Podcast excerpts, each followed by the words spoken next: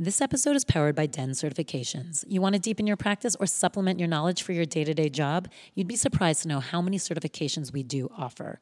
All levels of Reiki, intuitive healing, compassion, animal communications, and of course, our deep 400 hour meditation teacher training program. Go to denmeditation.com and look under certifications for more information.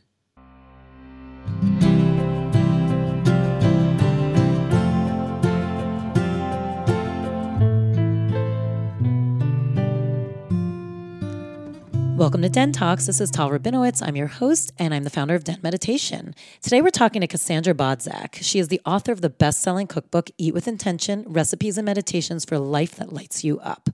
You may know her as the healthy living guru from ABC's The Taste or the leader of online mind, body, soul support communities. This is a very helpful episode as I don't really know anyone who at some point didn't struggle with their relationship with food, in small ways or big ways. And Cassandra also struggled with her body and food. And then after getting sick in college with major stomach pains that nobody could diagnose, it was out of sheer desperation that she began to communicate with her body and listen to what it actually needed and didn't need. It totally changed the way she interacted with food completely. And that is the basis of her cookbook and her way of living. Know what you need.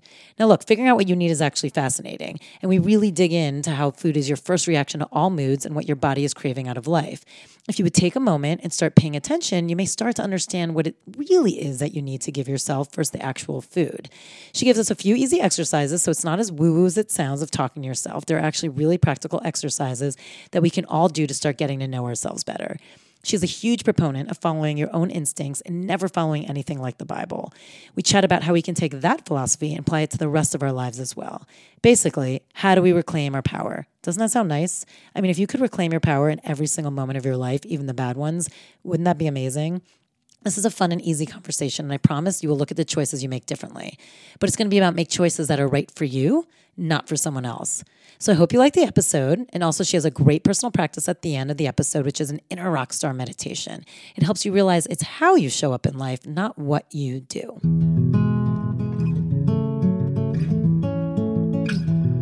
So I get to be here with Cassandra Bodzak. I messed it up earlier. Um, who's the author of the best-selling cookbook "Eat with Intention: Recipes and Meditations for a Life That Lights You Up." And it's beautiful. I mean, this book is so gorgeous and has everything in it. I mean, it has your story, it has meditations, it has recipes, it has a whole like self-help section basically on how to get your shit together. I mean, it's pretty impressive for a cookbook. I've never seen that much in one book. So that's amazing. And also, like I said, stunning to begin with, which I always think is really important for a cookbook. It has to look pretty and you did it. So my question for you though is I want to like backtrack a little bit because you now have a great brand, a successful business, you're huge in the health and wellness space. How did you even get here? Like when you grew up, where were you raised? In New Jersey. Wait, me too. Where? Fair Lawn. Oh my God, that's oh. So you were like in the heart of of Housewives, kind of a little bit. Yeah, yeah. It was a. I'm Demarest, so like okay. we're really close. Yeah, yeah. we, we probably play played each other, other in. Wait, that's so crazy. So what high school did you go to? Was it Fair Lawn yeah, High School? just Fair Lawn High. I was at Northern Valley. Is this boring for you guys? Sorry, but this is very exciting for no, us. No, New Jersey connection. That's so crazy. Someone else we just interviewed was from like two towns over too. That's insane. The best people come out of North Jersey. I agree. I was just I just got back yesterday. Flew out of New York. Um, so okay, so you were raised in Fair Lawn. And what kind of kid were you? And like, were you always someone who's like super spiritual or into this stuff, or someone who cared about her food? Like, how did you even get here? It's so funny because I would, so I come from my parents are super, I'll call them quote unquote conventional or like normal American parents, if you can generalize that way. Like they eat, you know, pizza and pasta. I actually thought we were Italian at one point because most of the food we ate was Italian. New Jersey is so Italian though. so we just enjoy the, yeah, the Italian food in New Jersey. Um, but but I was always this little bit of a weirdo. Like I distinctly remember when it was, I think kindergarten, we had our first health class. I was so excited about it, and I took all these notes and whatever notes you take as a kindergartner. And I came home and I was like, did this whole little presentation for my my mom, and I was like, okay, so we have to we have to do this, and we can't do this anymore. And I found out all this stuff, and she was like, yeah, okay. So what were your do this, don't do this? like what was it? Like butter, margarine? Well, I was like, no, we have to eat more fruits and vegetables. We shouldn't eat pizza as much. um, you know, I was like, you guys shouldn't be drinking alcohol. You know, I mean, it was like, you know, my parents like don't drink a lot, but like they So would have like like a, glass of wine, or night. like a beer at dinner sometimes. Was like, Totally. it's poison. They told me it was poison, guys. So I'm sure it was a handful as a child. Um, and I always was Did you learn off the pyramid? Was that what you were learning back then? Do you remember the pyramid? Yes, the food pyramid. it was like, yeah, it was learning off the food pyramid. It was super basic, you know, it was like elementary school kind of stuff. But I was instantly kind of fascinated with it. I didn't eat that way, obviously, because as a kid, you're kind of at the mercy of your parents. So I ate, you know, whatever my mom put on the table whenever she made us whatever meal. But I was always kind of interested in it. And then it was funny because I also, at a very young age, was very drawn to I mean, I'm going to call it magical things. Like I wouldn't have called it spirituality growing up, but Yeah. I was always in the like spiritual section of the bookstore. From like in 3rd grade, I remember like I had like a best friends club and they would come over and we would do like spells or meditations. You know, what I would what- Meditations too. What I would consider, you know, eh, it was a quote unquote spell, but you know, we would sit in a circle and we'd all like think about something and then we'd like draw like something symbolic or whatever. It was really like looking back, I'm like, wow, I was ahead of my time. Now, were you the one like? I was the this? ringleader. You were. I was the ringleader. Um, and it was what really about Ouija board? Ouija board. We did mean, the I was Ouija board. I love the Ouija board. I used to love astrology. I mean, I was reading like ast- astrology books when I was little, and I Oh, I was, was like, I used to. What was it? Teen magazine. I'm like, I used to read my astrology in Teen magazine. right? I mean, but it was so it's so interesting because then I just recently have been like looking back on that. I usually hadn't thought about it for a while and I was reflecting on how then there was this whole period of my life where I like literally put that girl in a box and like put it on the shelf. when did you put her on a shelf? Like, when did that start? Um probably as soon as middle school. I think it was once I started like being more I was more of like an introverted kid, I guess. And then once I started, you know, wanting to be socially popular and like I was in all the clubs and I did all the, you know, I was really like an overachiever at school. I like focused on that and it was just more so I wanted people to like me and I didn't want anything to do anything that was too weird or would rock the boat. Um, and then it really didn't, it came back again for me in college, was when I finally gave myself, I don't know to say gave myself permission. The spirituality stuff started coming back in college organically. And I started, you know, when you're in college, you kind of have, you're like, I'm on my own. Nobody can do anything. You know, I'm going to explore whatever I want to explore. And um, the food stuff had taken a turn for the worse during that time. Like I had really bad disordered eating, and I kind of took it to a very extreme place. Um, I felt like I had to work out a ton every day. I would take literally, I'd go to GNC and take every supplement. Oh my god. And yeah, even though some of the times it was natural, there was a few non-natural ones, but I would literally take like I'd have a whole drawer of like 20 supplements. My mom would find them and like throw them all out and yell at me and punish me. and then I'd go buy more and like that's what I would save money. It was so um compulsive. and you were like working out. I remember reading in your book too. You said you literally fell asleep on a treadmill. Oh my gosh. I used to, so I used to do like violin, you know, you do something like before school sometimes. So I would get up at like four in the morning and then try to run for two hours before I had to go to practice. And one time I literally just passed out and my and and like hit the treadmill and then my parents came running in they were like what in the world is going on i was so extreme And you never felt that you were extra- like in that moment. You're like, this is just what I have to do. I knew that what I was doing was there were points that I think I knew that what I was doing wasn't right, but it was I couldn't stop myself. Now, How was your eating? Like, were you extreme with your eating too, or no? You just you really didn't exercise. My eating didn't get extreme until college because I couldn't really on my parents' watch or I didn't feel comfortable doing it on my parents' watch. My parents didn't like um I wouldn't say they were like super strict with me or anything like that, but it was very much I grew up and like my mom would have all of our cereal bowls laid out in the morning or our waffles laid out in the morning and you'd eat what you had and then like she would pack me a full lunch and I'd come home from school and then she'd also have like cookies or a snack. Like there was always like food and she was always around to kind of make sure. So um, nothing happened really on that side of things until I had enough leash to hang myself with, pretty much in of college. all of our lives. And then as soon as I was in college, I was like, well, I'm not eating like that again.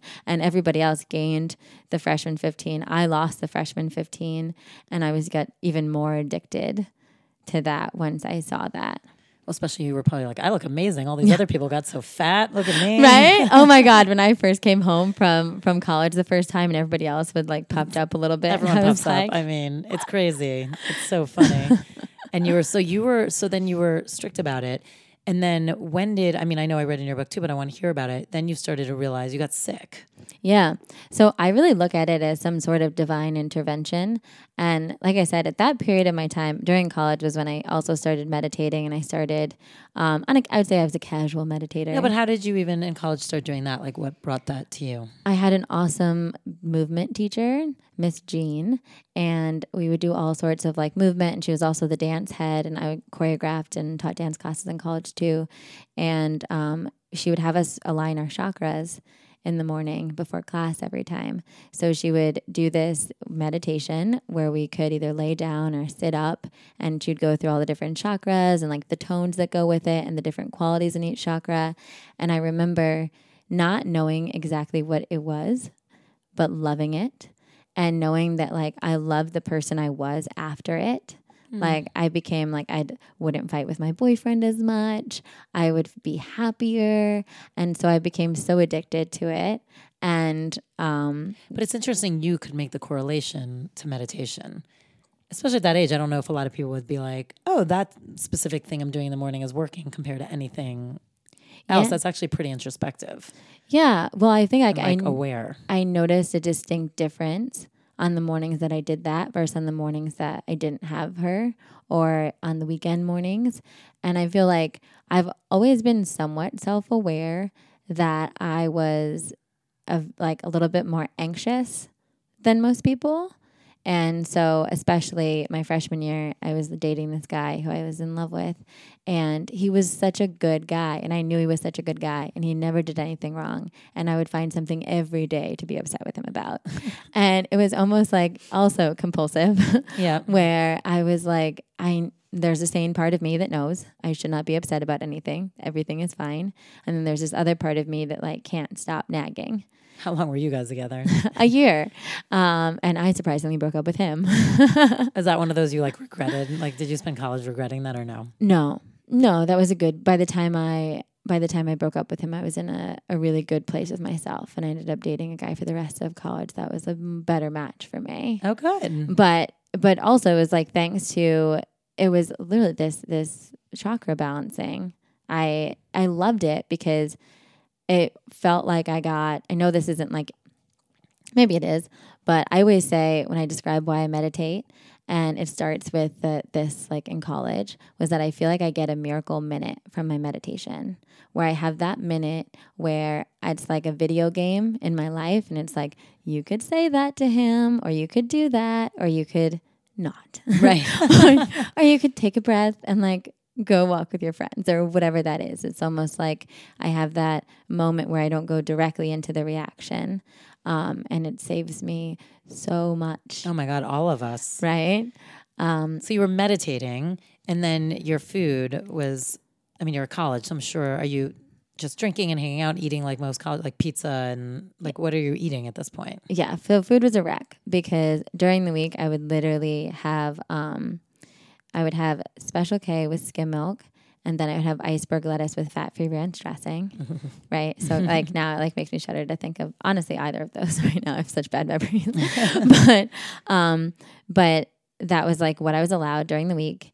And I would track all my calories, like, you know, and if I like had anything extra, it would be like an apple or like one of those hundred calorie packs. So you have like no protein, like Yeah, like oh, there's like no, no nutrition at all really going Right. into the body. Would you feel lightheaded? Um, you know, You're young. yeah, yeah. Honestly, I think that was. I don't think I. had- I don't even like looking back. I'm like, I don't even know how I did it. I don't know how I did it. Um, but I also then um would have obviously because I was in college. And I would go out on the weekends and I would drink. And then I used to have my uh, same ex boyfriend um, at the time promise me that he wouldn't let me eat pizza or chicken wings. and then every night I would end up eating pizza, or chicken wings. And then you'd be mad at him for and then I'd be it. so mad at him the next day, and he'd be like, "Babe, you don't understand what you're like when you when you're asking. I can't say no. You should eat." um, and so that was like you know typical, like it, atypical, but typical in in the way that I think it can be often be a pattern in college where you you drink and then you eat crap. Yeah. Um, but it wasn't until I was around 21 it was when I really felt like I was having uh, these horrendous pains in my torso. It was kind of all the way up to like where your liver, liver and gallbladder is, like right before below your bra line. Yeah. From so it was like this massive like whole torso pain that would be so bad.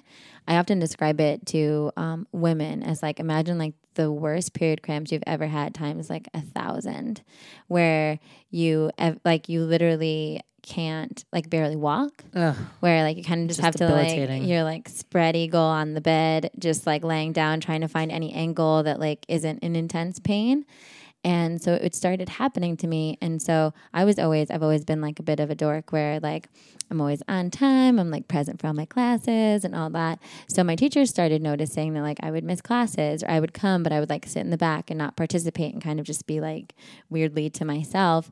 And um, that same teacher actually that did the chakras called me out on it. And she was like cass this isn't you. What's going on?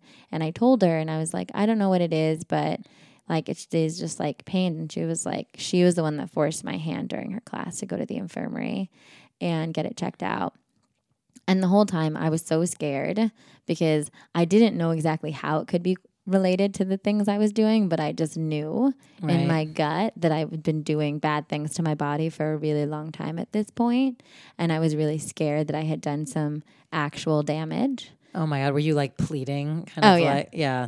I was like, "Oh God, please, please, please!" Like, It's that moment where you, all you do is hear your parents in the background being like, I told you so. I told you so. oh my God, yes, I didn't tell my my parents didn't even know. no, I know, but it's like Yeah. you just hear their voices. You're Oh, like, yeah. shit, I should have listened.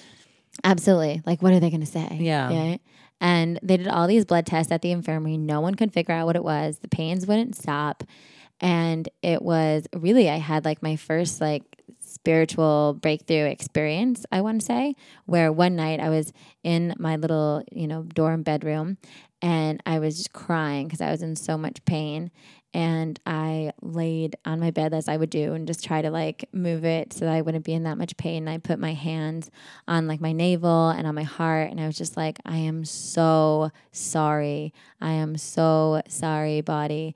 I'm so sorry that I have hurt you so much to try to mm-hmm. be small, to try to be as skinny as possible. I'm so sorry that I've hated you so much my whole life, that I thought you were wrong. I'm so sorry for, and I just literally did like my own, like, you know, um, It's beautiful. apology to my body. And it just came from such an like a natural place because I was so desperate to figure out what was going on.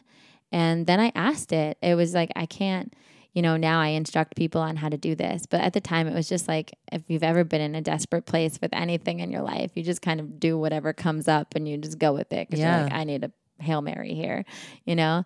And I um and I was just like please let me know how to nourish you let me know how to take care of you. Let me know what you need. Um, and I promise I'll do whatever it takes. And, you know, in that instance, it's not like I, you know, heard anything at that point, but I was just, I went online and I started looking up um, food, like food allergies and stuff like that. And I had had one of the nurses mention it to me, like after one of my tests came back, and they were like, "You're fine, you're fine." And I was like, "But I'm not fine." right. She was like, maybe she's like, sometimes people have food allergies that we can't detect yet. Um, and so I started investigating all of that, and then I ended up going to the library, and I just kind of went on this like mission. That's so crazy. And I just took it upon myself and decided to go vegan, gluten free, allergen free. Like I learned all like the top allergens. And I was like, okay, I'm going to do this thing called an elimination diet, which is this was like now we have so many tests that you can do, but back this is like 2008. yeah, no, you really did have to eliminate. you had to just take it out and try things.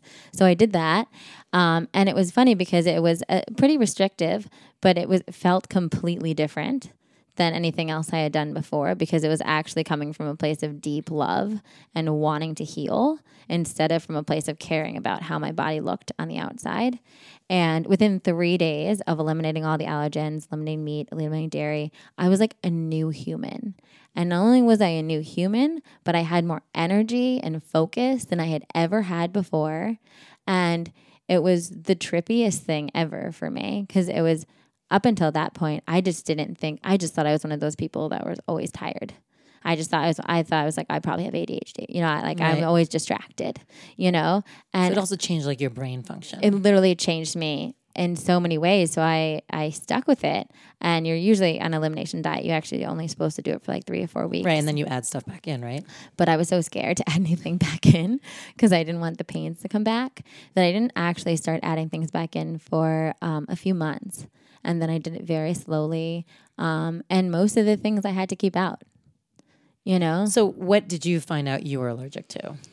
So my body doesn't digest meat um, properly, and um, I have sensitivities to all different kinds of meat, which is also was really interesting because talking to my mother about some of these things afterwards, she's like, you know, it's really funny. Growing up, I really had to force feed you to get any like. My parents would like cut up some steak to try to force me. Like they, I never You wanted had like a natural aversion to it. yeah, so which is really interesting because I th- also believe that like you, we know what we need. And Oh, I say that all the time because I've said it on here too. Because I, I said, I know everyone says no meat, no this. And I'm like, but some people actually really need it. Everyone's body's different. And my child like reached. I mean, the minute there was a pork rib even in her vicinity, her hand was like all over it, shoving in her mouth. We all laugh. We're like, this girl and me, like she's obsessed. Like I never forced it, never pushed it. She was eating it before she had teeth. Like I wouldn't have even served it to her. She started like gumming meat all the time, and I'm like, so it was the opposite because you do hear babies who also like really don't want to go anywhere near meat. It's the same thing. It's just the opposite reaction, and it's like your body intrinsically kind of knows what it needs, but we don't follow it. Yeah, always. exactly. And I And can especially as parents, we don't always follow what your kid is naturally reacting to. Yeah, like your your daughter is so lucky to have you. That's like giving her the space. It was to- funny. I'm like, oh, you clearly love meat, at least at this stage in your life. I mean, it's insane, but it's funny that like you were the opposite. You actually didn't like it. Yeah, and so it was interesting to like make that because then you know obviously you just get used to it and like that's what I ate. You know, I just ate what my mom Yeah, of told me course. to eat as you do. But same thing with dairy. Like so, my most severe the things that cause me those kinds of pains are meat. Um, then I have an allergy to dairy, and what that will do is less painful, but it's I get like a rash on my chest, and then my I get like a ball of hair in my throat, so to speak, is how it feels. Um, and I get allergies, uh, which is common, uh, obviously. And then my least um, my least allergic thing, but still slightly allergic, Right. is the gluten. Where um, that's something where like if I just want some pancakes, sometimes I can totally do it, um, and I just end up being wanting to go to bed afterwards, Right. and I can't focus. So I don't do it on work days just because it I lose the day. Right. But um, but it's not as bad as like the other two will really take me out. So and it was interesting. Similarly, like tomatoes, tomatoes. Um, another thing I was didn't like as a child. Like never wanted any Tomatoes. tomatoes. Um, that was also one of the top allergens that I just naturally was not. Tomatoes, peppers, and eggplant are all nightshades, and they're kind of like sneaky, sneaky allergens that you know. Because in general, we think plants, so we- Yeah. you think oh, could be allergic, but you can actually be allergic to anything. Yeah. Um, and so I love eggplant, but I've always my whole life stayed away from peppers and tomato. So that was that wasn't causing that much of a reaction because I just never ate it. Right. But that's one of my sensitivities. But it's interesting. I mean, you were saying now people we can do tests that pretty much tell you you don't have to necessarily do the elimination diet. But I mean, I want to stress like I think it's important because I feel like people right away are like, "Oh, I'm allergic to gluten." Like everyone just says it, and it's like I, I am such a strong believer that everyone needs to figure out what works for them at different times in their lives all the time, and not just follow to follow or think one thing's healthy because they're saying it's healthy now. It might not be the healthiest thing for you. So, like, what's your take on that coming oh my gosh. this space? Yes. So I have so much I could say about No, this. Like please. this could be like a whole book. It's your platform. Here you go. where I do agree with that, and I love that you said. I love that you said also that they should keep checking in with themselves Yeah, because it's it- not your bodies like change too, don't they? Yeah, your bodies change. And so in different seasons, you you will want different things. And oftentimes, sometimes we can even develop a sensitivity to something because we're eating it a lot. So, like, I developed a sensitivity to avocado tragically, uh, uh, like a year ago, and I've reversed it since. It's fine. I That just was had me to, with gluten actually a long time ago, and I had to like take gluten and yeast out, and then now I eat it all the time. It's like I eliminated it for a while, and now like I don't get any of the reactions I used to get. yeah. And usually, the solution to that is like, yeah, you need to remove it for a minute. Like let your body calm down. let your body calm down, let your body like rebuild bit from it. And then when you have it, just have it like here and there. Because oftentimes, like even with something like avocado, like avocado, but I was eating avocado. I was having like an avocado every day, literally, you know, California. It's hard not to. But but I just had to pull back. So now I can have avocado like if I want guacamole or if I want an avocado on a salad here and there. But I'm conscious about not having it like every single day. So my body has like some more space. But um but also I do think the best thing to do is the elimination diet. And I also have an eat with intention. I have a thing called a food mood journal for I those know I love that. who are less extreme um, because I do think it's an important task for everybody to become their own food detective and their own body detective and to really learn like what works for your specific body and learn the different because the way our body kind of communicates can be a little bit different for everyone so some people if they eat something that they're sensitive to might get a headache for me one of the first things that happens is i lose focus you know, I just start getting it's like a haze over me, right? And that'll happen before any of the more painful symptoms does. Um, but you kind of learn your body's language and you learn like the things, oh, I get like a little like I get tummy bubbles or you know, like you Right. get like everybody has their own like little things and then you start to be able to listen to it and to know. And I think one of the things I'm always saying is forget labels and listen. I hate that we're like a culture. I get it, but I hate that we're a culture that likes to label everything. Yep. And especially when it comes to our diet, I think it's so detrimental, you know, because everybody wants to be able to associate themselves with a tribe, you know, like I'm vegan or I'm paleo or I'm keto or I'm vegan keto or I'm a paleo keto, you know, like there's so many crazy things. And I don't think that anything, um, there's a couple things out there that are probably fundamentally wrong, but but most of the things out there are not fundamentally wrong, but they're not going to work for everyone. Right. They're not necessarily right for you. Yeah, and they're also not necessarily like you said with where you're at in your life, you know. So it just it does, especially as women, right? Well, our bodies change and are so cyclical. If you're before having a child, after having a child, depending on where you are in your menstrual cycle, literally will affect the foods that you should be eating. That's so interesting too. it's fascinating. Can you be more sensitive to certain foods like during your period than or something like that? Absolutely. I mean, I know we cra- like the old fashioned statement is like you crave chocolate or you crave sweets, is so that's part of it.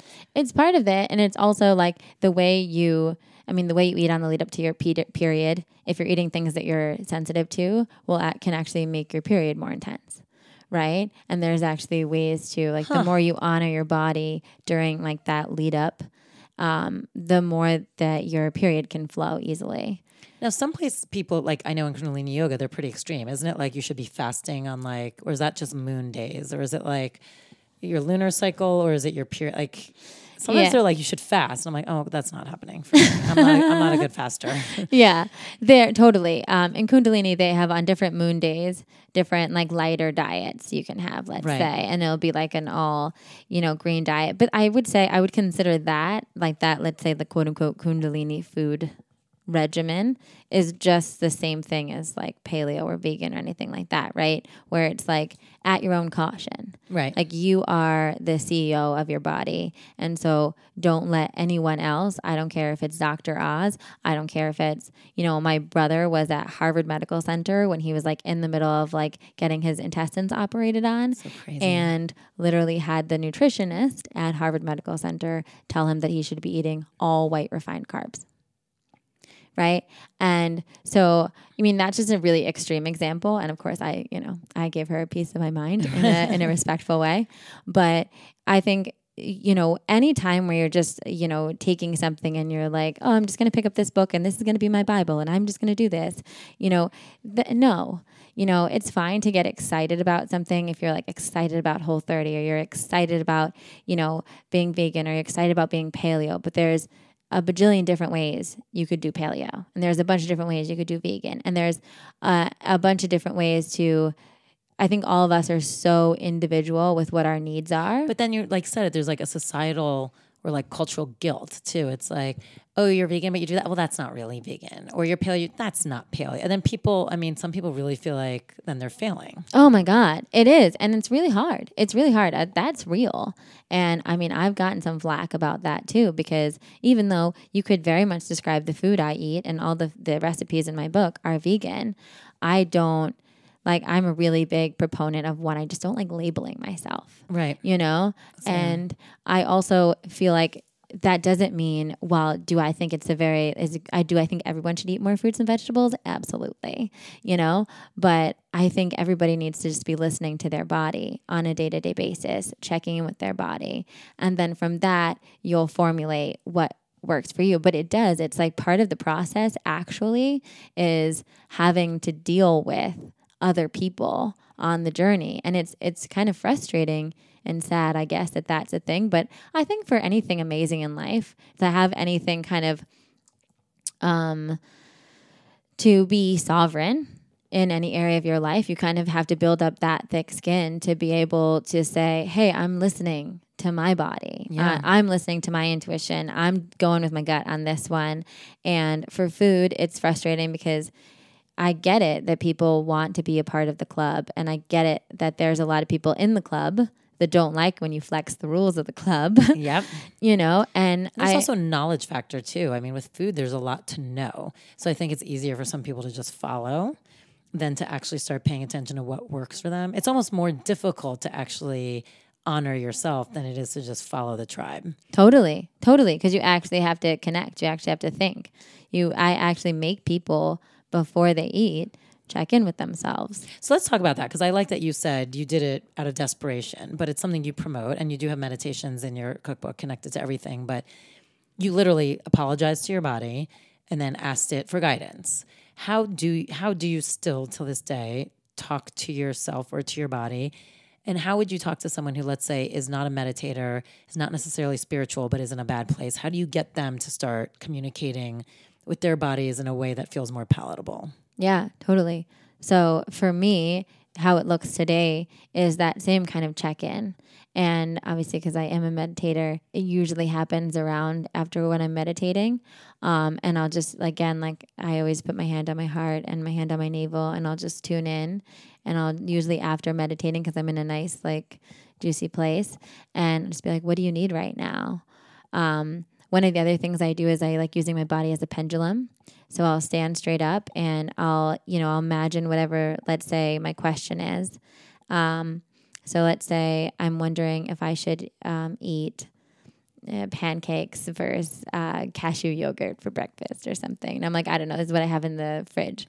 And so I'll be like, okay, should I have the pancakes? And I'll think about having the pancakes in my head and I'll see if my body f- goes forward or goes backwards. Um, and so I'll use that as like a little Like a barometer? as a barometer.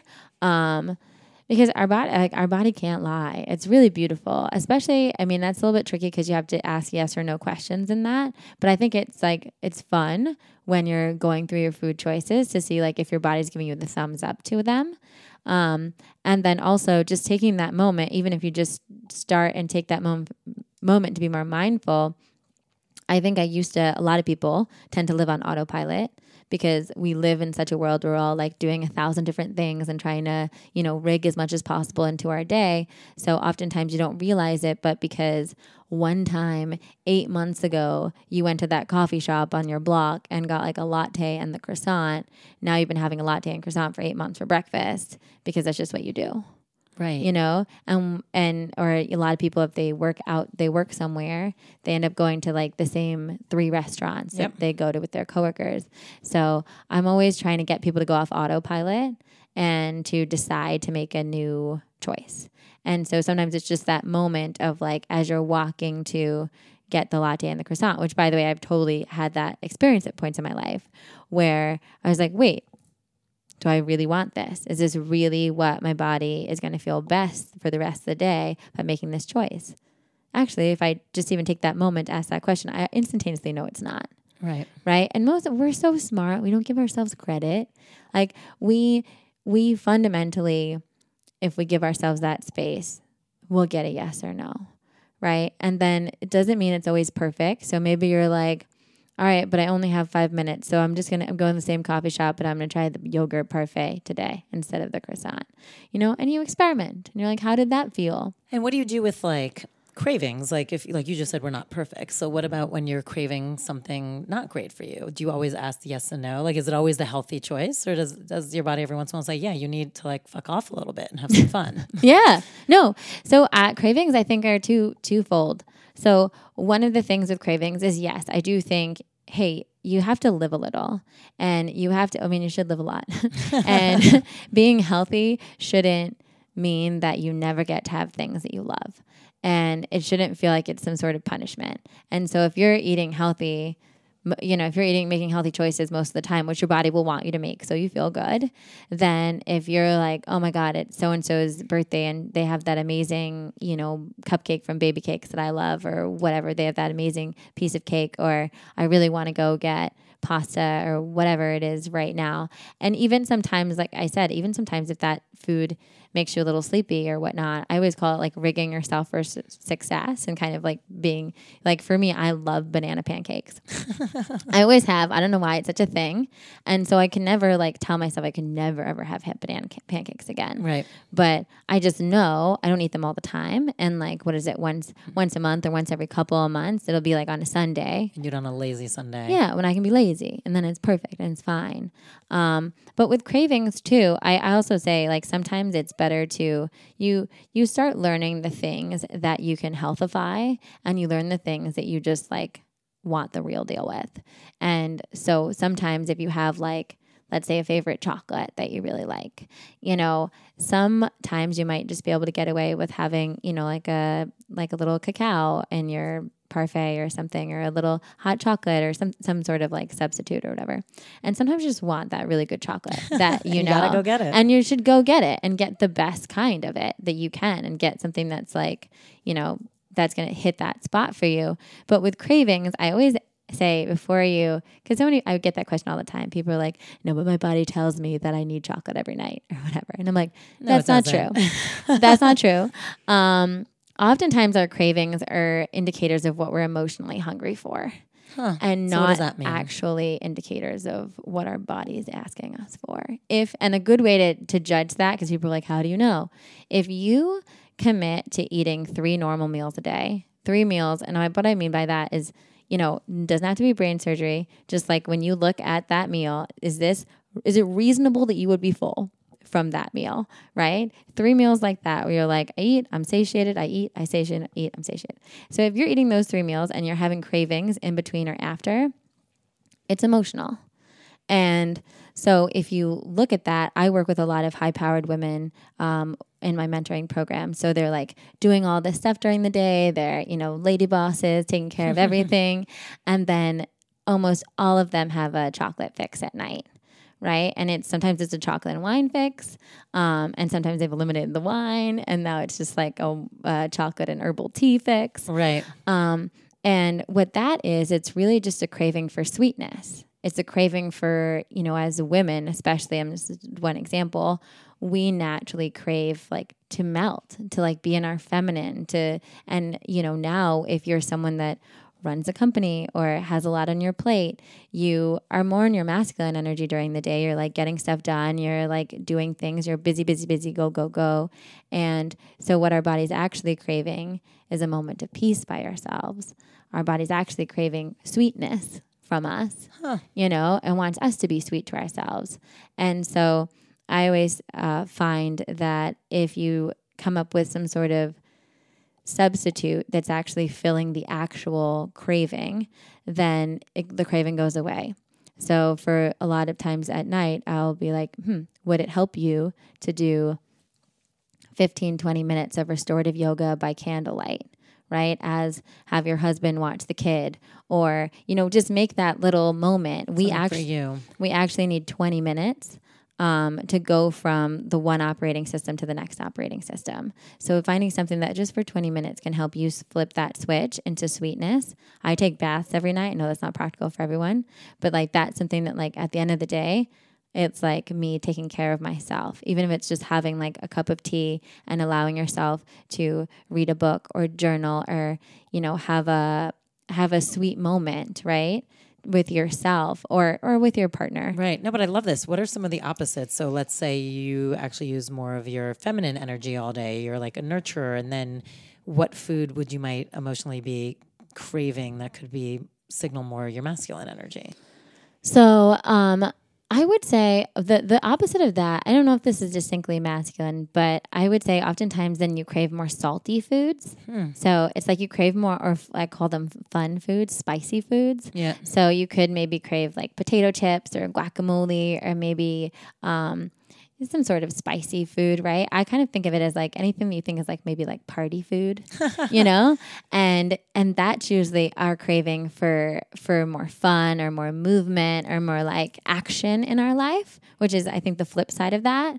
So oftentimes what you actually want is maybe to take more initiative at work or maybe what you actually want is to go dancing with your girlfriends or maybe what you actually want is to go to a fun event or something, you know, to do some like to more of outward to do things. Um, but instead, it's we fill that void sometimes with being like, oh, well, I'll have my own little party and like order a pizza and watch Netflix. It's so interesting that food's like the first layer of like whatever we're thinking. Oh my gosh. It's, well, I mean, just that one thing I said, I think when I was um, doing the work, because even though uh, that whole experience shifted me into a better place with my body, I still did a lot of work to recover from my disordered habits. And that was one of the things I did was just as simple as that committing to eating three meals a day that were like solid meals um, without snacks.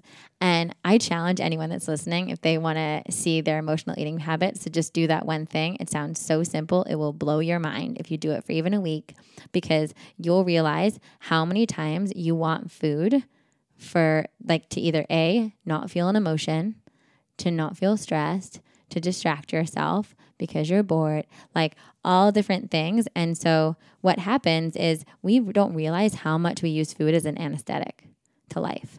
And so you start having to deal with these things that you're feeling when you remove the food. And and this way it's like, oh, you start noticing oh wow i'm actually i am craving more of my feminine oh wow i am craving more interaction with my friends or i am craving like more excitement in So my just life Just one week, if you even do it for one week. just week. one week you'll start noticing it you'll start noticing it um, even with like and and it goes for like in between uh, like coffees and stuff too because we do it with coffee too so interesting because it is true. It's like I can be, I can be a snacker. Yeah, and I just find that I work from home some days and I'm like now so like in that habit that it's not as much of a thing. But I will notice that the time when I want to get up and like search around my fridge that I know what's in it already. Oh, I always joke. I'm like, as if magically new things are going Right? to appear. You're like, always like, you go back like four times. You're like, nothing new got in there because I didn't go shopping. right? I'm like, no, where are the elves that's supposed to I drop know, off my I almond know. butter? Um, and I know that it's usually it'll be because I'm stressed out about an email that someone sent, and I want to distract it. Or what I started noticing when uh, when I first did it was when I was in my early 20s. So I started noticing that like I just I was so scared to feel my feelings. And so I would just I would either hide it with, you know, in my disorder, you can do the opposite, right? You hide it by not eating or you hide it by working out. And you but for most people, um, you hide it by eating stuff. And it doesn't even have to look like a crazy binge or anything like that. You know, sometimes also like if you're craving home and family and like connection, oftentimes you'll go you'll binge on something or you'll eat something that you don't need to eat, let's say, that reminds you of your childhood. Right? If your mom always made chocolate chip cookies, or like me and my little brother growing up, we used to always sneak the raw cookie dough whenever my mom made Oh my god, cookies. that that might be my favorite thing. That was that our thing. French fries. right? Uh, French fries are my favorite thing. Me too. I have no excuse for childhood on that one. I know, me neither. I just love French fries. And I just like I always say, I like a good fried potato in almost any form. Tater tot will work too. Same here. I'm a potato girl. I am too. Love a potato. Maybe it's a Jersey thing. Could be a Jersey thing. I always think about it too, um, as like for me, I always like the grounding of it. That would make sense. Like I feel like I always need that grind. I tend to be, and it's funny because we were talking. I love root vegetables. root, All. same here, Love. and it could be because we were talking briefly before we started this, just about like how we both have a lot of ideas and we have a lot of things going on in our minds, which is a very like airy quality. Yeah. To like constantly be creative and thinking about ideas. So most creative people, um, especially like I would call myself almost compulsively creative. um, Yeah, no, me too. It's like I have to. We were saying it earlier because you asked me how do you get more bandwidth. I'm like I have to tell myself I don't have the bandwidth because it's like otherwise I'd want to create a million things at one time. which is essentially like grounding yourself or Yeah. like anchoring yourself down, right? Yeah. And so that's what root vegetables do for us is they help anchor us down. So you'll notice like people like us that like have a lot of, you know, we're in our heads in the like the idea space a lot that we crave more grounding foods because it helps us it helps us focus. It helps us, you know, pare Huh, down so and like do the things whereas let's say someone that is feeling less creative um, and let's say more grounded. So that would manifest as, let's say, a more practical person. Yeah. Um, if they want to start feeling more creative, then they they might start craving more raw foods or lighter foods, right? And that's why a lot of people, if you tend to eat a really heavy diet, um, if you try a juice cleanse or even go on like a raw food detox or something like that, you know, you notice that, oh my God, all of a sudden these creative ideas are flowing again. And so it's interesting because we all have our own natural constitutions when it comes to that. But like, uh, for me and you, I'm sure I notice it completely when I eat, when I'm like eating, accidentally eating raw because we live in California. So you're like getting a smoothie here, a salad here, Yep. whatnot. And then I'm like off to the races, my head. There's like so many things It's going on. really so interesting. I mean, I love that we've actually had a really long conversation about food, and uh, we haven't really. It's not really been about calories. It's not been really about gaining weight or losing weight. It's actually been all about mood, emotion, and kind of brain activity, which is fascinating to act, which I love. It's just it's been more about that connection of like the mind with the food. Yeah, because the thing is, is I so I specifically don't focus on that kind of stuff because one, because of my path with disordered eating, like I don't, and I think most women, I think a lot of us have a really like, whether you want to say that you ever had an eating disorder or not, I think most of us have i- You've had, you've had interesting. some sort of dalli- yes. yeah, you've had some interesting Dalliance, yeah. relationships with food in your body. I think to be human is to have that condition. Um, and so I always find if you're listening to your body and you're focusing on the things that make you feel good, the things that make you happy, if you're focusing on the things that bring you mental clarity and help like balance you in that way, then your body naturally moves towards the the place it wants to be right? Your body wants to be in it wants to be in a state of i like to call radiance right? Where you have energy where you don't have excess like you know excess weight around. And it's when you focus on that then it's um it's funny there's this line from a course in miracles that is the body heals when you're not looking at it. And Yep, I love that. I would say it's like the, you know, all that gets taken care of when you're focusing on this other stuff, right? When you're focusing on, oh, how can I eat to feel my best? How can I eat to feel happy? How can I eat so that, you know, um, from a place of self love and self nourishment and wanting to be, uh, you know, the the best version of this physical body that I can be in that emotional way, then the rest of it um, can take care of itself. Sorry for the interruption, but it is that time again to talk about our next Dentalks Live. These are getting bigger, so you've got to reserve your spot. They are so exciting, and you always get so much information about it. I'm really pumped about this next one because it's our very own Jason Moten. It's trans spiritual, and we were talking about his transgender journey. We are going to dig into this. It's not just about being transgender, it's all about identity. What does that even mean in the spiritual world? How do these two interlink? What does it mean for anyone who's just looking inward and trying to figure out who they are? What does it mean when that gets met with certain expectations? We're going to dive deep. We're going to get into it. Reserve your spot. It's September 7th, Saturday at La Brea. See you there.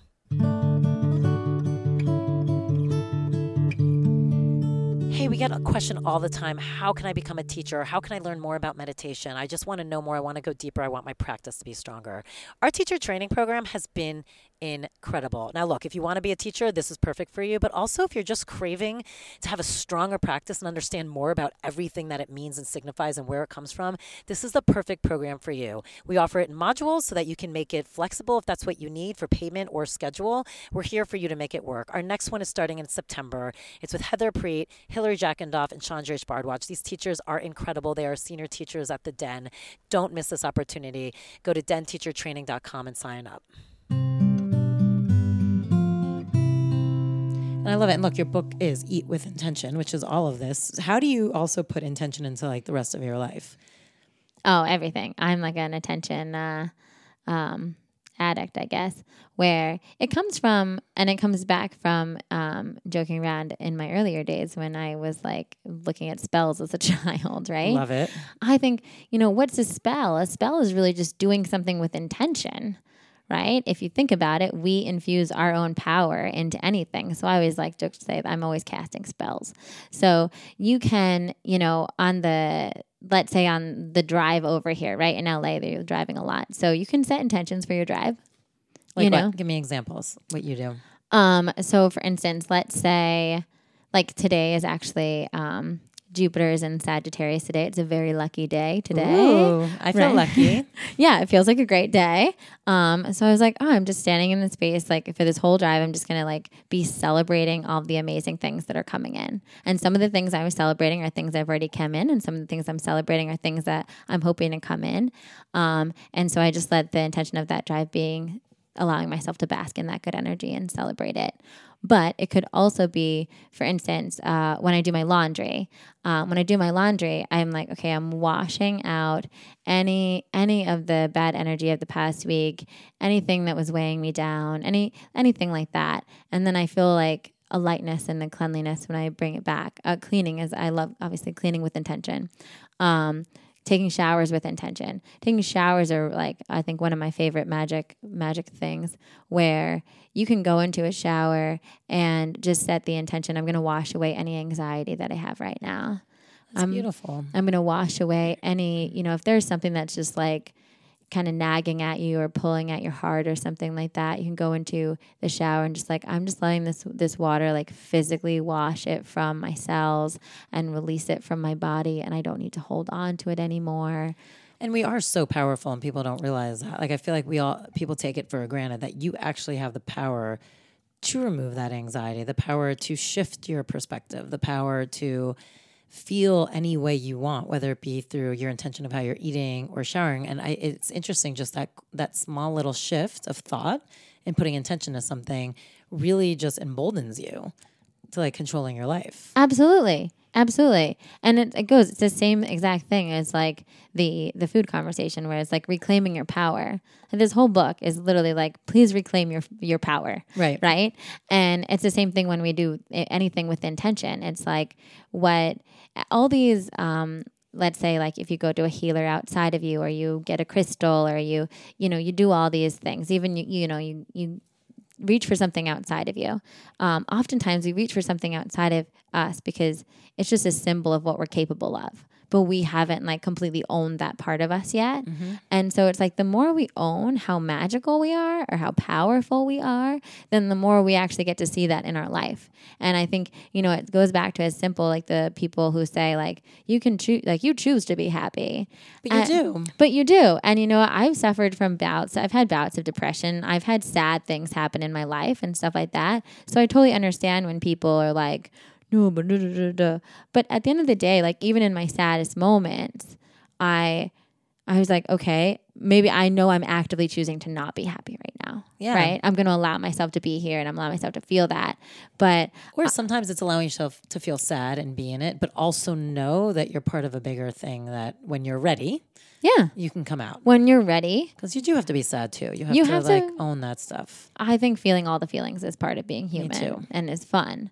And it can be fun in a way if you get if you think about it in that way. But don't you feel like I have I know people who, you know, you just see these complaints, whether it be like on Facebook or whatever, it's like, ugh, this person like blames everyone. This person's so awful and blah blah blah blah blah blah blah. And yeah, everyone's always like, well, cut that person out of your life. But sometimes I, I really wanna like I cringe a little bit because I'm like, take the power back. Or it's like, I have a lot of people like, I've been mom shamed and they get really angry. I'm like, you're only mom shamed when you let someone mom shame you. Who gives a shit? Like, if you're doing something that you're okay with, who cares what anyone else thinks? Like, you want people to take the power back. I'm like, that those emotions only get created when you allow what they're going through to affect you. Now, by the way, that doesn't mean every single person is healthy to be around. I'm not saying that. Sometimes you have to like pick and choose the people you want to spend your time with, of course. But there is an element of people not owning their own power. Absolutely. And I think yeah, that's one of the the one of the quotes that like changed my life when I was in my early 20s was um everything is happening for you, not to you. And, oh, I love that quote. You know, and I feel like I also spent most of my, you know, I was such an anxious, like teenager to early twenties person who always felt like I was like, like I was at the mercy of the world. Right. Why does this always keep happening to me? Yeah, yeah. like oh, oh, like of course that would happen to me, or like you had to do that, you know. And, and it's hard because when you're on the outside, you want to shake the person because you can see what little shifts that person can make for those things to stop happening to them. Right. But when you're in it, it's really and it's hard. also it's how you look at everything.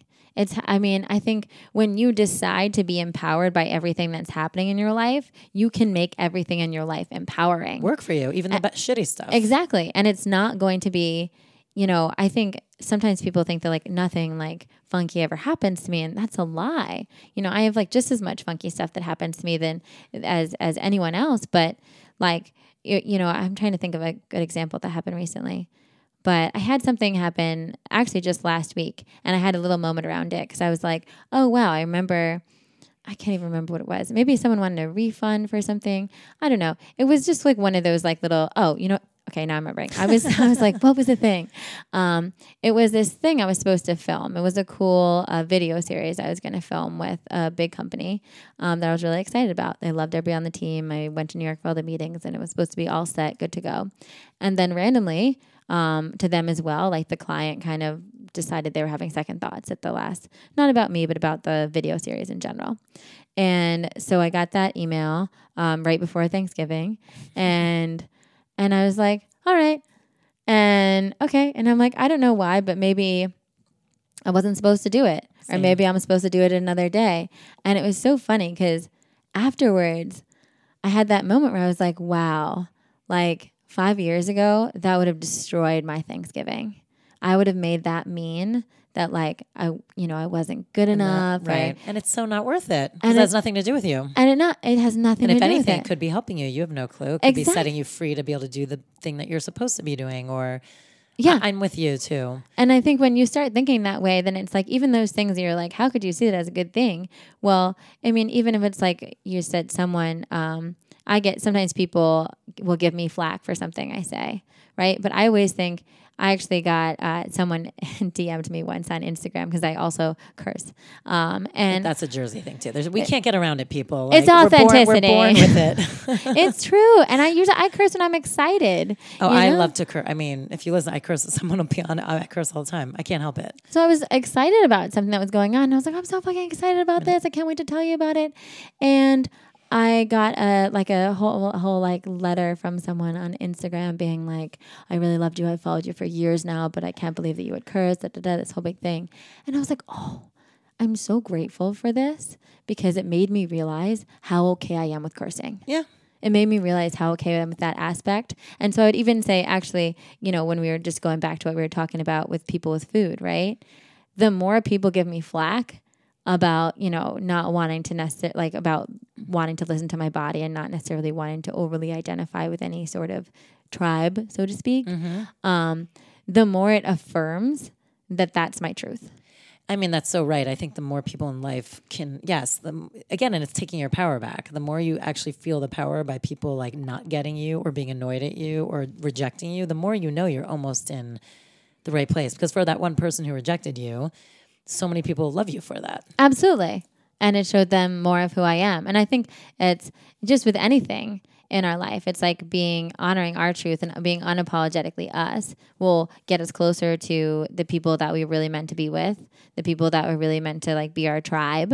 And so just owning that, whether that's in food or it's in cursing or it's in how you dress or it's in your choices. I know the cursing thing. I've always been like that too. And my parents are not, they do not curse at all. They did not like it. I got punished for it. So it's not like I learned it from them at all. It's just, and my brother's not really like that. It's just very me. I've always been like that. And it's hard for me. I realize even this weekend with all the kids around, I'm like cursing, like, blah, blah, blah. Like, I've decided already with my child, I have to tell her when you get to a certain age, you can curse when you want to. I try and like refrain, but it just slips out all the time. yeah, and it's like life's too short to not be yourself. And That's how I express myself. yeah, I'm not saying you have to do it that way. No one has to, but for some reason, that's how But I I, think tend to express myself. we all have our own little like weird. I don't even know if I'd call it weird. Yeah. But we all have our own little quirks like that. And I think the more that we own them, then the more that when I also think it's a gift every time we own them because we're giving other people permission to own their stuff. Because I think about like as many people as I've gotten who have, you know, probably who I know have written me some pretty horrible emails, let's say, about my choices. Um, It's just so interesting that people take the time out of their day to bitch about someone else's choices. I always wonder that. I'm like, what, why do you kid just don't do those choices? Well, it goes. It's it's the same thing, and it goes straight back to uh, your Facebook talk too. And I see we see this a lot on social media, where it's like, you know, we're spending so. s- In general, people spend a lot of time judging other people and criticizing other people and like pointing, wagging their finger at other people. And I'm just like, well, but what are you doing? right. Like, what are you like? What are you doing? Because I don't have time to do that. I don't have time to like. I don't. I- You know, I I have to schedule my posts for all the things I want to post about to share about good things, and I don't have the time to just like randomly like judge someone for their life choices in the middle of a Wednesday. I know. It's it's fascinating. People really get off on it though. They do. They do. But I think that's also, you know, just for anyone who's listening that also goes through that in some degree, whether it's personally in your life or publicly. I think, you know, I always like say a prayer for people like that. Oh, I do too, because you know they're not happy. You know that there's something much bigger going on. My friend's going through a divorce and it's getting ugly because there was some cheating involved and what crap look crap happens as you get older and you know it's not easy and there's always two sides to every story. And she and I told her, I'm like, look, this year is gonna be really hard for you. It's gonna be people talking and they're gonna be talking a lot. And at- and she's like, and she's calling me. She's like, I know it's so awful when people are talking. And I'm like, look, the ones that are like, I go, there's ones who don't talk at all, who don't give a shit, and those are the happy ones. Yep. I go, they might be like, oh, that happened. Oh, interesting. Like for one second, their like interest might be piqued, but then it like they move on because they're actually happy.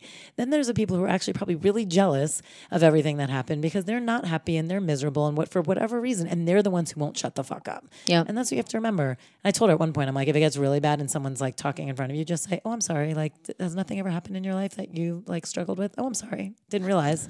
Because that's like what it is. It's just Yes. like we all have shit, and but some people love to really just sit in it and like mix it around and talk about it and flip it. And like, Yeah, no, it's so true. And yeah, and a lot of times like I said when people are when people are doing that, it's because they're not self-expressed themselves. yeah, because if you are happy and self-expressed yourself, usually you could give a shit what other Yeah. people are doing. You're there for them if they want help or advice or support, but you usually like it's their mistakes to make or their life to live or their choices to have, whatever they are.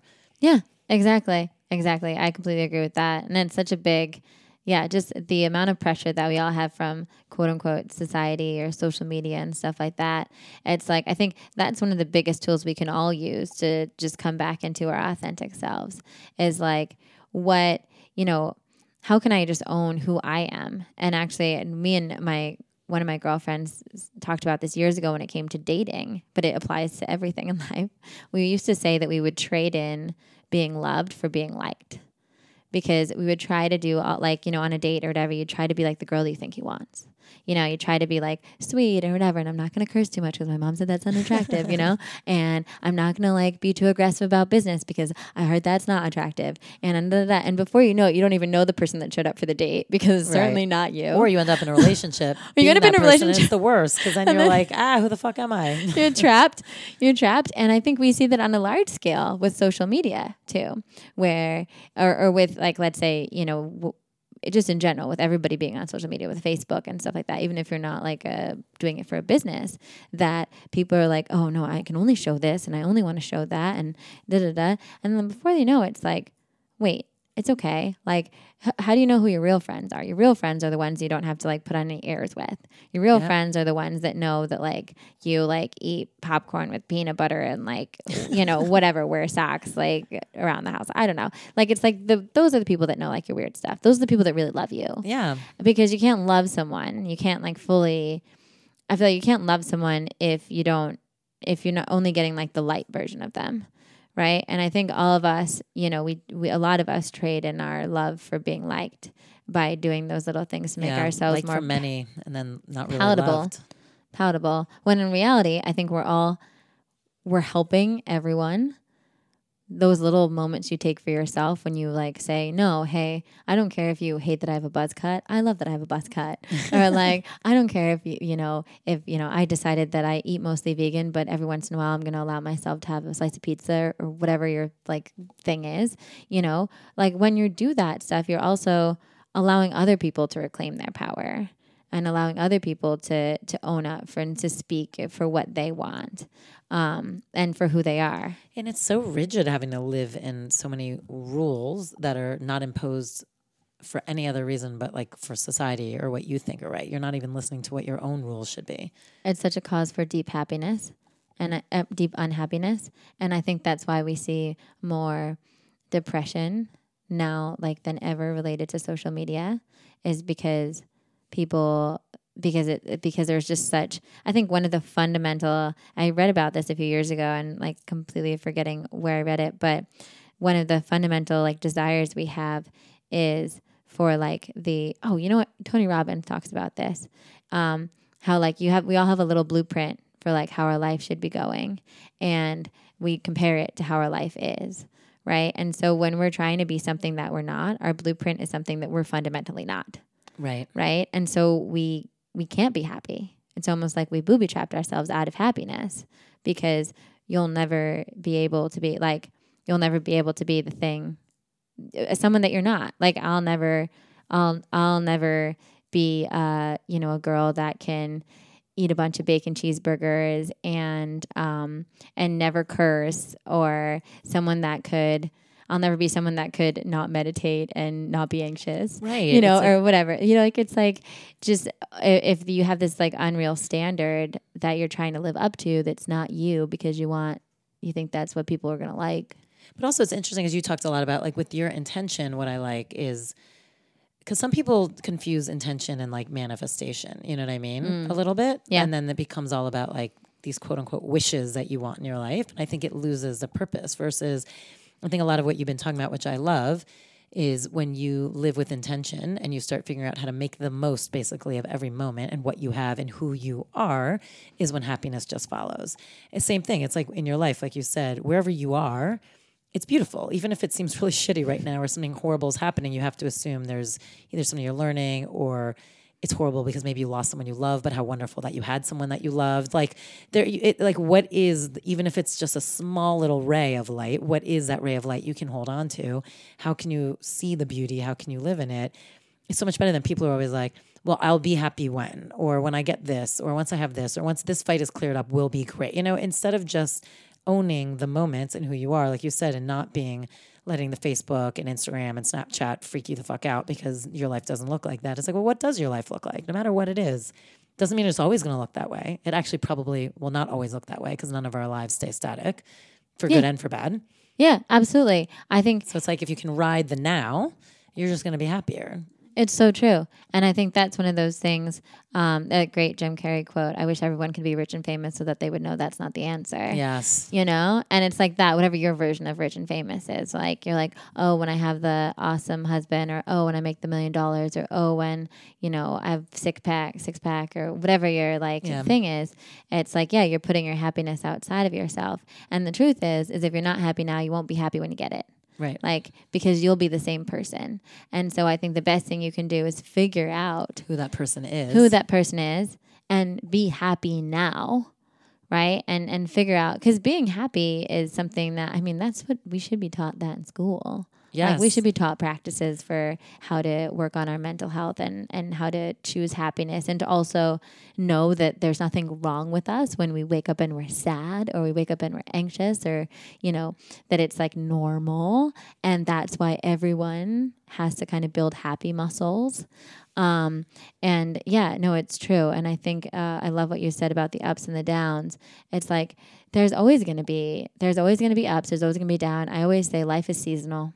Yep. So the the trick to being And we're. East Coasters. We like seasons. I do like seasons. I was so lucky to get some snow when I was back in New I York. know. I like it too. But it's true. It's like when you honor. It's funny because I I also teach new moon and full moon meditations, and I say this with the moons too, um, with astrology. But it's like when you honor the season that you're in, then you can utilize it. Right, then you can enjoy it. So if you're in a winter right now and you're making hot cocoa and you're making a nice chili and you're you know cozying up with your family, right? Then there can be some awesomeness to be had in winter. And you know, in the winter, I would say if you're in a winter in your life, then that looks like maybe maybe your job's not that busy, or maybe you don't have a job right now, or maybe you don't have that relationship right now. But what can you do? Those are great times to like learn hobbies, read books, like take up all that self care time because this summer is always coming. And then in the summer, you're you have a bunch of events going on, everything's happening, everything's going on. You know, we all have all these, you know, we have the literally the fall when you like let go of stuff in your life when things are releasing. And if you can honor that I'm just in the fall, I'm in a period of releasing right now. Things are moving around and they're taking shape. And and I'm learning from that. Or like I'm in a summer and like I remind myself when, you know, I love summer. I have like a, a love hate relationship with summer. I love summer, but sometimes summer can get really crazy because you have a lot of stuff going on in summer. Yep. And you're like, it's okay. Enjoy the craziness right now because it'll be winter down. and it'll be fall. And then same thing in winter. It's funny because I'm I'm gonna bet that you have this similar thing too, that because we are used to summers when it's winter, I feel like I can truly cherish it. Oh, I love it. Like now, I I miss the season so much. It's so true. If there's even one foggy day here, I'm like, oh my god, can I please have a book and a fire and a couch and just like the last time we had like a mist, I canceled plans so I could read and make soup. No, exactly. it's like you feel like you have to take advantage of that mood.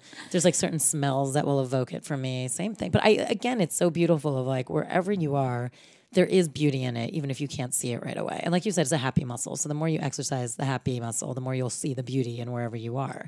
Yeah, and the more you can find the fruits of that season, right? Because it's like whether you know there there are some of the the more difficult times in our life are usually the times when we're growing the most. We have the most to learn, and so it's it's like okay, how can I how can I how can I utilize the gold? In this season that I'm in right now. And so, you know, in your summer, you're trying to expand your bandwidth Yep. and take care of yourself. You know, in your winter, like in my winter is when I'm like resting and taking care of myself. Maybe yeah. I'm like learning a new hobby. Maybe I'm reading books. Maybe I'm writing books. Um, like writing a book is a great thing to do in the winter. Um, but but really honoring whatever that is, like even being in that you know, um, I went through a, horrible breakup a couple years ago. And I remember even in that moment, even though, of course, it was sad and I did all the normal things you do, you know, but there was also this moment of like, oh, this is kind of beautiful. This is like a complete reinvention of myself. That's how I always looked at, breakups too. I mean, they were awful, and that pit in your stomach, and the, uh, and I remember feeling all of it. I never wouldn't, I would never avoid it. I would always go through it.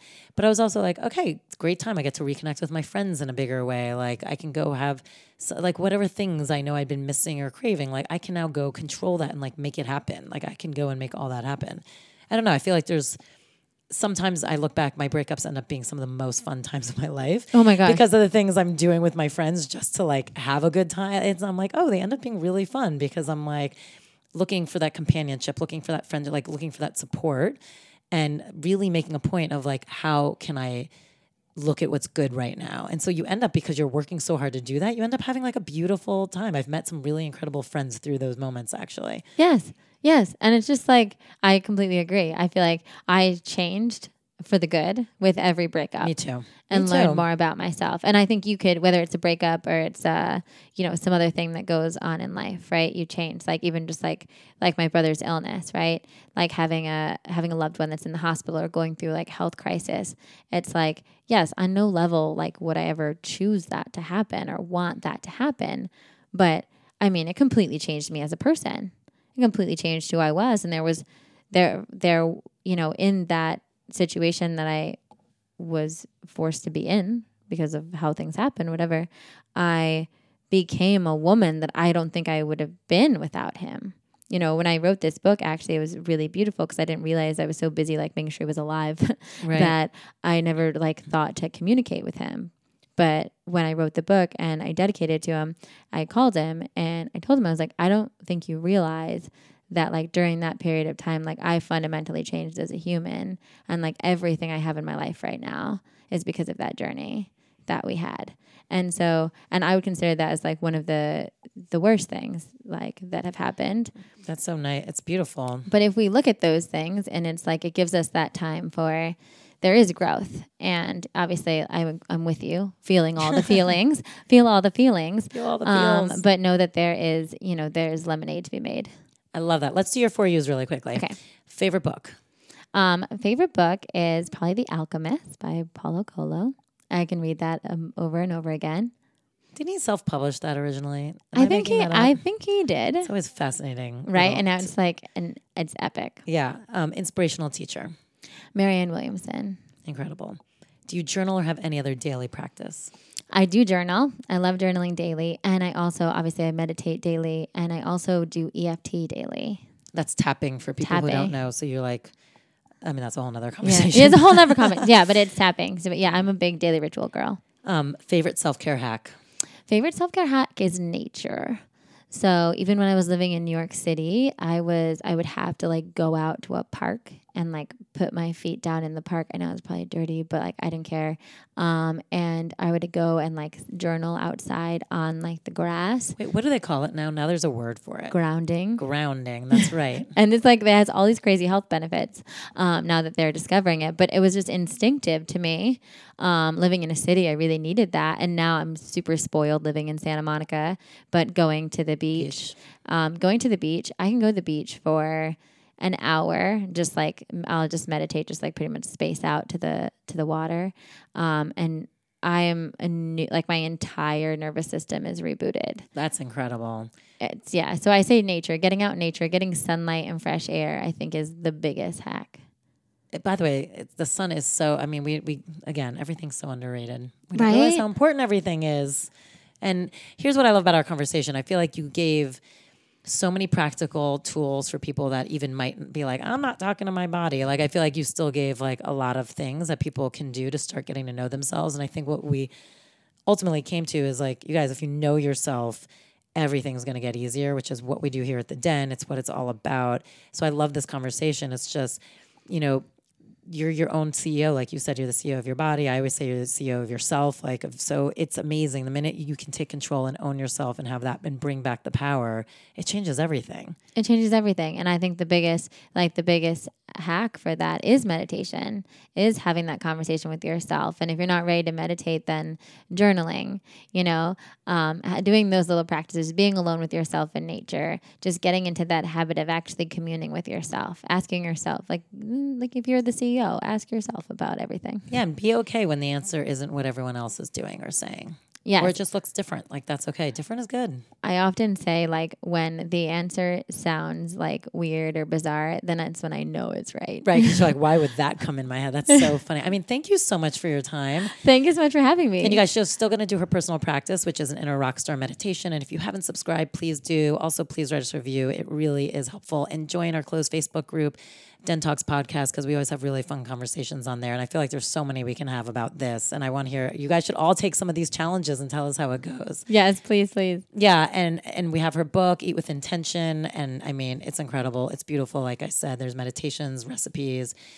Great. Honestly, a lot of the stuff we talked about, it goes into way more detail in here as well. So pick one of those up as well. Thank you. Yeah, no, thank you. Thank you so much for your time. Thank you for having me. This has been a blast. It has been fun.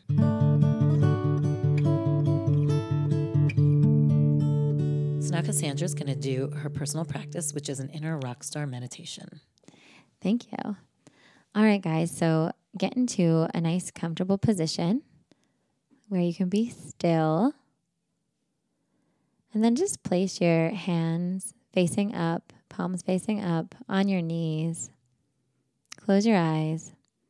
And let's just start by taking some nice deep breaths in your nose, out your mouth, just allowing your breath to really sink you in to your body, to where you are today energetically. Just allowing your breath to wash away any thoughts or any noise in your head. It's okay if you notice something, just let it pass on by like a cloud. And then just use your breath to anchor you back into yourself. Feeling your shoulders melt down and your forehead soften. With each breath, just feeling yourself surrender a little bit more. Just enjoying the nourishment of every breath, of the stillness.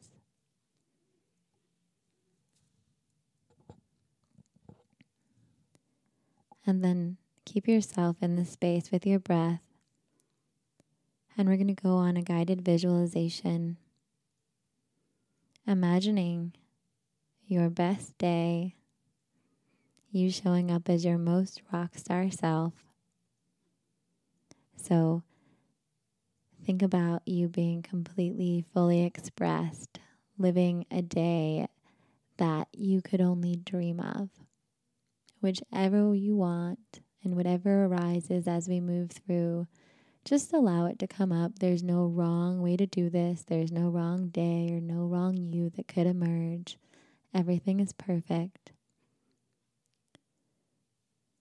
So gently, you're seeing yourself first thing in the morning, waking up on this beautiful day, and you're in your bedroom underneath the covers.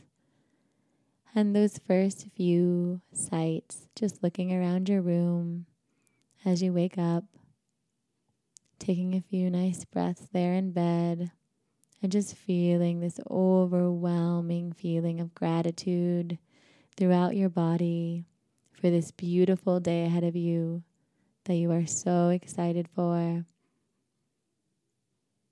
And looking around your bedroom and just noticing what does your comforter look like?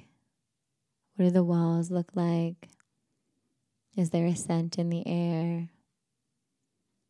Almost like a little fly on the wall, noticing all the details.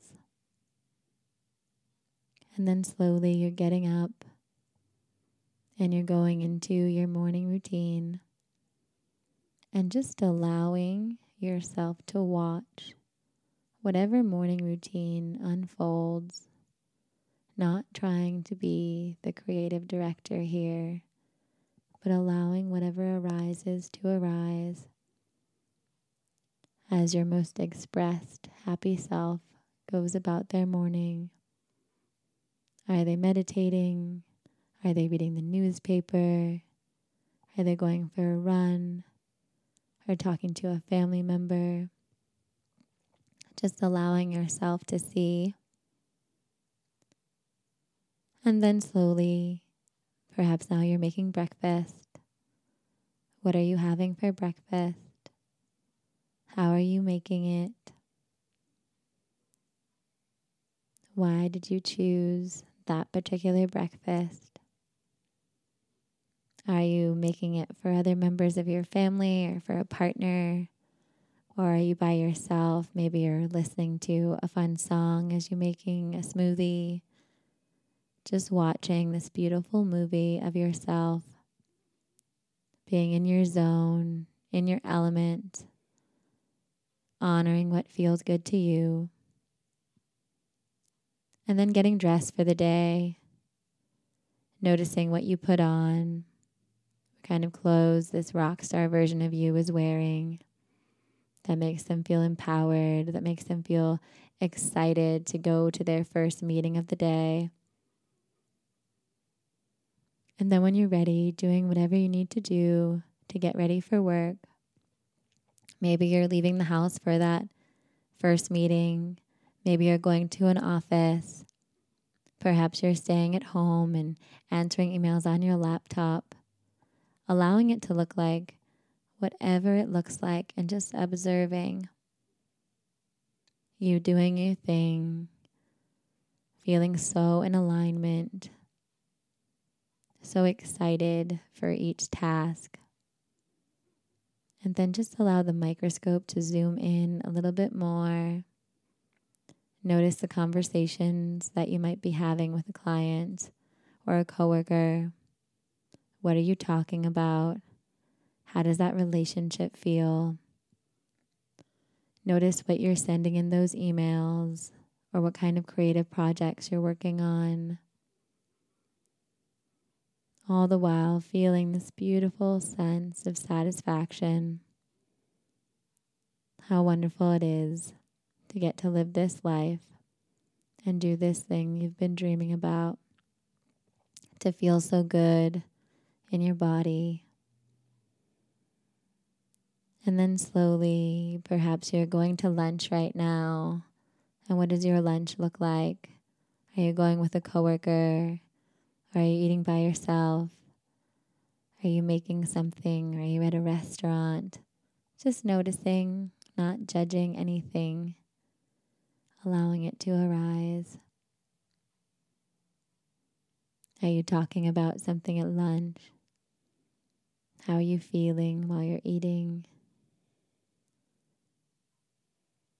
And then moving into the rest of your day. What does your afternoon look like? What's on your rockstar agenda?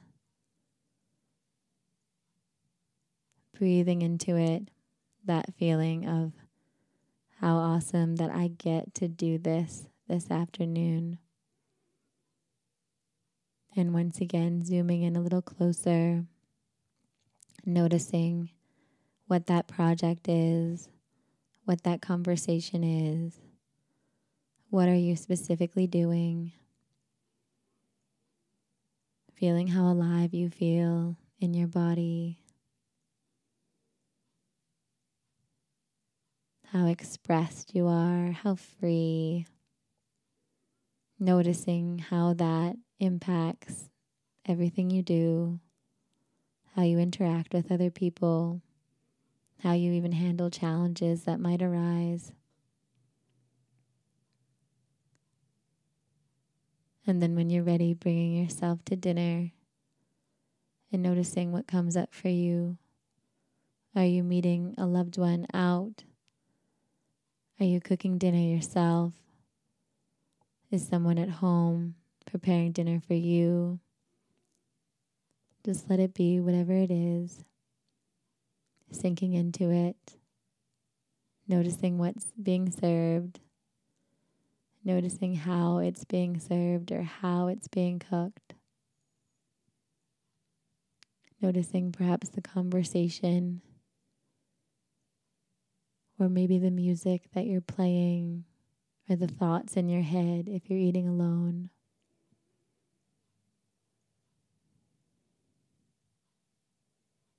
And then moving into a nighttime routine and just noticing what does this version of you do to unwind at night. Are they reading a book or taking a bath? Are they doing some restorative yoga? Maybe they're watching a movie. Whatever comes up is perfect. Just noticing it. And then slowly, as you wash your face and brush your teeth and get ready for bed, just having that moment where you look at yourself in the mirror and smile, feeling that overwhelming sense of gratitude for this life. And then bring yourself to bed, tucking yourself back under the covers, and taking a few more breaths before you fall asleep. And just once again, breathing in all of the beautiful things that happened this day, how you felt showing up to every moment, how you took care of yourself, how present you were to the joy of each moment of the day, and slowly drifting into sleep. Coming back into your body now with your breath and just noticing how your energy feels. Just breathing into your body and slowly moving your fingers and your toes and opening your eyes when you're ready.